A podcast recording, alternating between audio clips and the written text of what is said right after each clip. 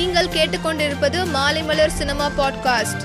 தமிழ் சினிமாவின் முன்னணி நடிகராக வலம் வரும் பரத்தின் ஐம்பதாவது படத்தின் போஸ்டரை பல திரை பிரபலங்கள் வெளியிட்டுள்ளனர் நட்புனா என்னன்னு தெரியுமா? படத்தின் மூலம் கதாநாயகனாக அறிமுகமான கவின் கையில் குழந்தையுடன் வெளியான டாடா படத்தின் போஸ்டரை படக்குழு வெளியிட்டுள்ளது.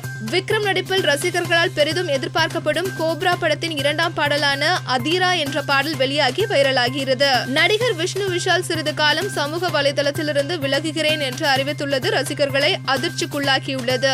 செல்வராகவன் கீர்த்தி சுரேஷ் நடித்துள்ள சாணி காகிதம் படத்தின் டீசர் தற்போது வெளியாகி உள்ளது அதில் கீர்த்தி சுரேஷ் பேசும் வசனங்கள் ரசிகர்களின் கவனத்தை ஈர்த்துள்ளது. மேலும் பல செய்திகளுக்கு மாலைமலர் டாட் காமை பாருங்கள்.